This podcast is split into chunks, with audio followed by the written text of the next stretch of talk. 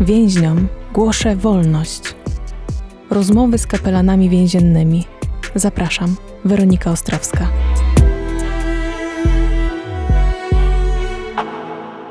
Ksiądz Tomasz Ziwiernik, kapelan zakładu karnego w Zamościu. Od jak dawna jest ksiądz kapelanem? 20 lat, z tym, że na etacie 18 rok, właściwie 19 prawie. Jak wyglądały początki księdza e, posługi w zakładzie karnym? E, jak to wygląda teraz? No bo już ksiądz ma tę szerszą perspektywę. Czy księdza podejście też do osadzonych się zmieniało jakoś i sposób podejścia do nich, pracy z nimi? Ten etap wolontariatu był związany z moją pracą na parafii. E, zakład karny bowiem znajduje się na terenie jednej z parafii i był taki zwyczaj niepisany, że z posługą do osadzonych chodził najstarszy wikariusz. Zaowocowało to takie przychodzenie okazjonalne, że tak powiem, często przed świętami albo w związku z jakąś akcją ewangelizacyjną, powrotem więźniów do Pana Boga, a dla zakładu karnego, dla władz zakładu karnego owocowało to jakimś porządkiem większym, spokojem mm, pomiędzy osadzonymi i pojawiła się sukcesywnie coraz większa e, propozycja jakby zaangażowania się w więzienie, pojawił się cząstkowy etat, a w tej chwili w wymiarze 40 godzin tygodniowo. Tak jak wspomniałem, ten okres y, wolontariatu to były akcje, a wraz z takim osadzeniem się w zakładzie karnym po prostu przed czas na stworzenie jakichś podwalin quasi parafii. I kiedy mówię, myślę o mm, pracy kapelana, patrząc na to, co robię, podzieliłbym to tak na cztery obszary. Pierwszy taki okres czy obszar preewangelizacyjny, później stricte ewangelizacja, duszpasterstwo i to, co jest mi bliskie, także jakaś świadomość misji ad gentes. I tak po parę zdań do każdego z tych y, obszarów. Preewangelizacja to stworzenie pewnej platformy spotkania z osadzonymi. Dobrze wiemy, że często panowie, którzy przebywają tam w ramach izolacji, są na bakier z kościołem, więc trzeba wyjść y, jakby poza struktury kościoła, poza autorytet kościoła, którego tak naprawdę często brak e, w zakładach karnych. Trochę tak jak misjonarz, który pracuje z tubelcami gdzieś tam na jakimś poletku. E, to stworzenie platformy spotkania czy przestrzeni do spotkania często wiąże się z jakimiś akcjami kulturalno-oświatowymi, czasami sportowymi. E, czyli zapraszałem jakichś ciekawych prelegentów, gości albo zespoły muzyczne, albo jakieś spektakle były organizowane. Przychodzili osadzeni, którzy mieli okazję na neutralnym gruncie, a nie na gruncie kaplicy spotkać się z kapelanem. Pojawiały się oczywiście często jakieś zgorzknienia, wylewane żale na kościół. Trzeba było przez ten etap przejść, a później zaczęli słuchać, więc przechodzimy do ewangelizacji. Często w ramach tej ewangelizacji wykorzystywaliśmy też takie narzędzia jak w preewangelizacji, z tym, że jakby tematyka była już stricte związana z Panem Bogiem, więc pojawiali się prelegenci, którzy mówili o swoim nawróceniu, e, o swoich relacjach z Panem Bogiem, zespoły śpiewały o Panu Bogu, spektakle dotyczyły Pana Boga i tak dalej, i tak.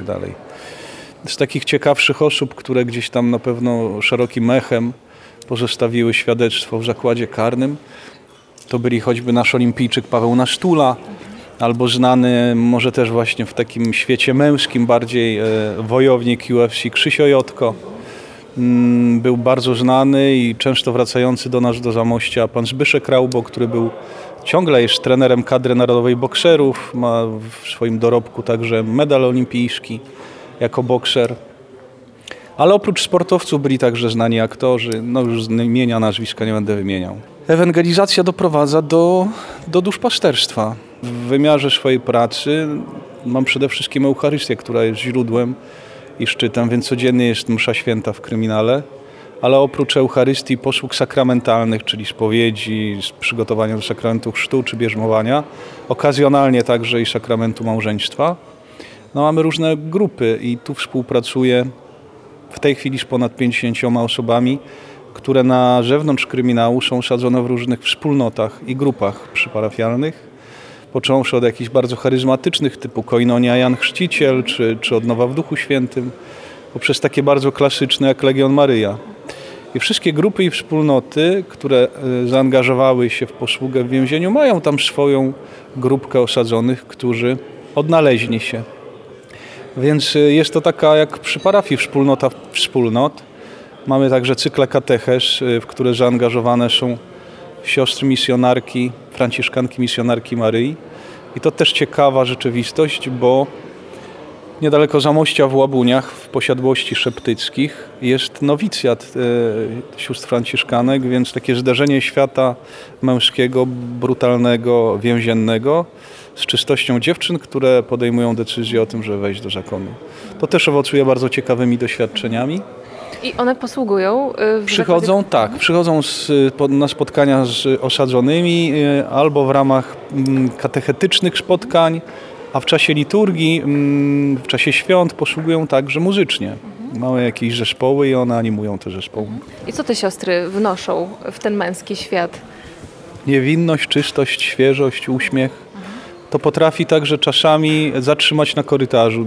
Kilkanaście razy, może więcej zdarzało się, że jakiś osadzony nie brał udziału w duszpasterstwie, a nagle taki korowód y, osób duchownych w habitach, w sutannach, takie zderzenie, nie wiedział jak się zachować, z ciekawości na, y, za tydzień przyszedł na takie spotkanie i został. Y, Myślę, że poczuł się może zainteresowany, pociągnięty. Pojawiały się pytania, dlaczego młoda osoba decyduje się na przykład pójść za kraty, kiedy on za kratami tyle lat już spędza i właściwie jest ciągle zbuntowany i chciałby jak najszybciej z, z, jakby z tego miejsca uciec. I ta ostatnia przestrzeń czy platforma, czyli jakby świadomość misji ad zobowiązani jesteśmy wszyscy do tego, aby iść i głosić. Więc w ramach e, realizowania tej misji niektórym osadzonym proponuję wyjście poza więzienie w ramach przepustek. E, Albo uczestniczymy w pielgrzymkach, albo w rekolekcjach, albo w spotkaniach, szkoły, ośrodki akademickie, parafie.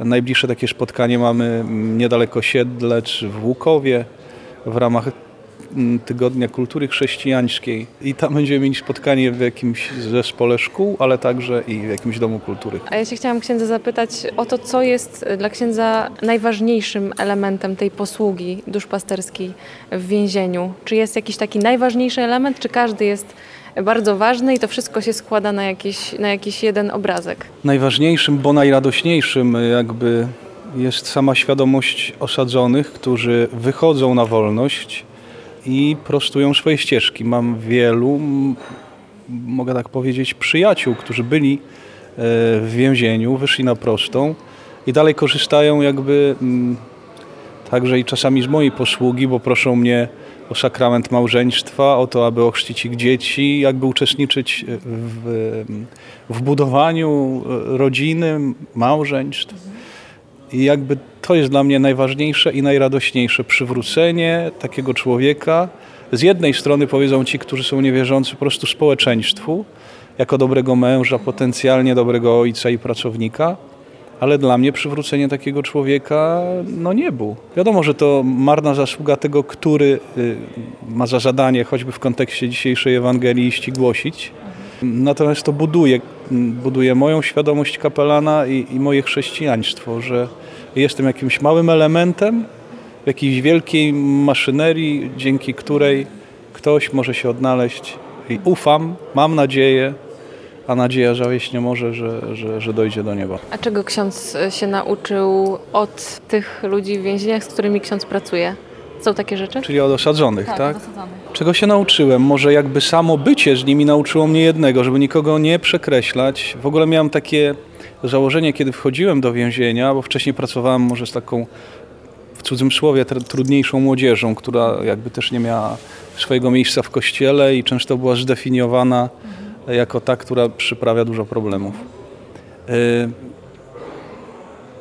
Nigdy, choć miałem taką możliwość i ciągle ją mam, nie próbuję budować pierwszej opinii po spotkaniu z człowiekiem poprzez akta, czyli poprzez to, co zrobił. Próbuję dać szansę i chcę go poznać tu i teraz, w takim momencie życia, w jakim go zastałem. Owszem, później jest jakieś posiłkowanie się tą prawdą, e, zamkniętą w tych aktach spraw różnorakich, ale znowu taki otwarty umysł i otwarte serce, choć krytyczne zaufanie, bo też nie można być naiwnym w pracy kapelańskiej, bo spotykamy się z materią, która często i gęsto jest po prostu krnąbrna i, i wykorzystałaby naiwność. to jednak dawanie tej przestrzeni, żeby człowiek mógł się zmieniać. Tego mnie nauczyli więźniowie, żeby to przenieść także i jakby poza więzienie. Z jednej strony krytyczne zaufanie, ale ciągle zaufanie i jakby nie zamykanie nikogo w dotychczasowym życiu i, i odbieranie mu mm, okazji, możliwości do tego, żeby no, zmienił się o 180 stopni. Takich przykładów mam wiele i chyba e, najbliżej, jeżeli mogę powiedzieć, w tej relacji przyjaźni, dobrego koleżeństwa jestem z tymi, którzy odsiadywali wyroki 25 lat pozbawienia wolności. Czyli y, między kapelanem a osadzonym nawiązuje się przyjaźń, która potem trwa dalej, tak? Trwa nadal. To też fajnie promieniuje, bo dzięki niemu docieram czasami w takie przestrzenie życia na wolności, do których prawdopodobnie sam nigdy bym nie dotarł. To ma wymiar pewnie prewencyjny, bo być może dzięki temu ktoś nie trafi do kryminału. Bo jakby te stare znajomości związane z miejscem zamieszkania przecież pozostają.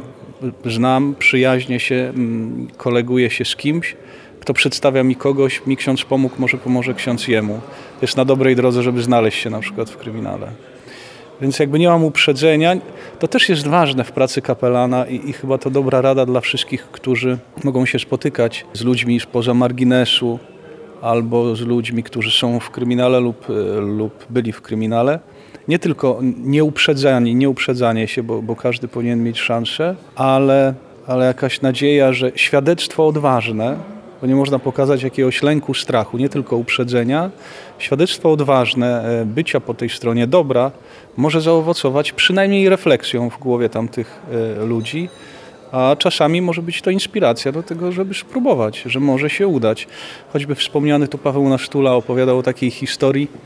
Pan Bóg się posługuje właśnie takimi ludźmi też, że kiedy utracił stypendium e, Ministerstwa Sportu, i właśnie był pozbawiony środków do życia, miał ofertę z tego przestępczego świata, choć po, bądź po naszej stronie mm, zarobisz i to dużo więcej zarobisz.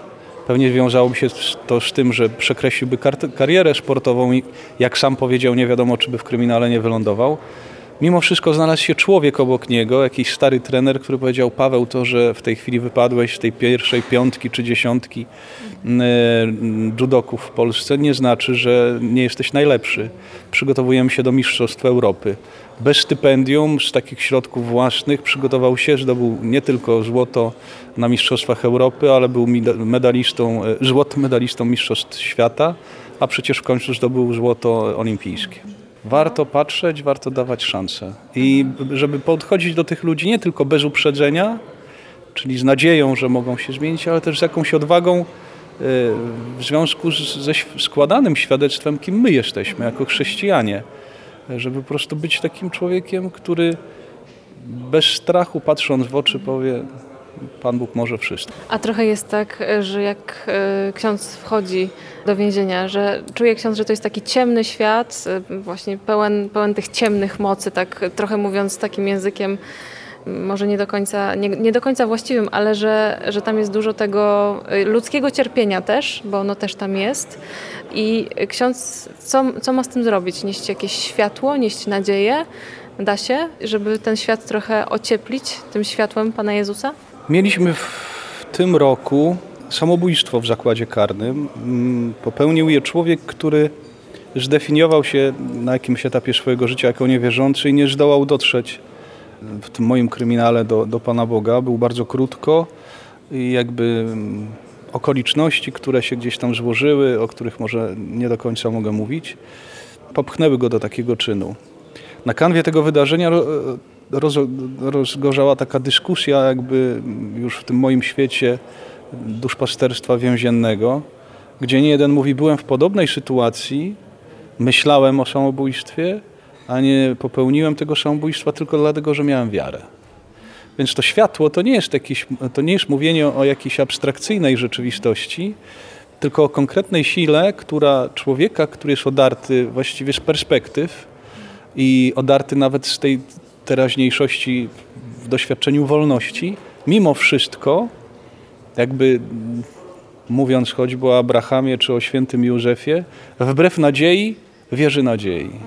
Wierzy nadziei, że może być lepiej, chociaż wszyscy ci, którzy są niewierzący, mówią, no tu właściwie jest krzyżyk postawiony, nic się nie wydarzy, twoje życie jest skończone, nie jesteś wartościowy. I jakby cała ta dramaturgia tego wydarzenia mm, spowodowała paradoksalnie jeszcze większe zbliżenie innych osadzonych do Pana Boga. Czyli też można powiedzieć, że tam, gdzie rozlewa się jakiś dramat, grzech, słabość, tym bardziej tam rozlewa się łaska i można jej doświadczyć. Mówiąc choćby w kontekście tego światła, światła, które mimo wszystko może oświetlić jakieś mroki.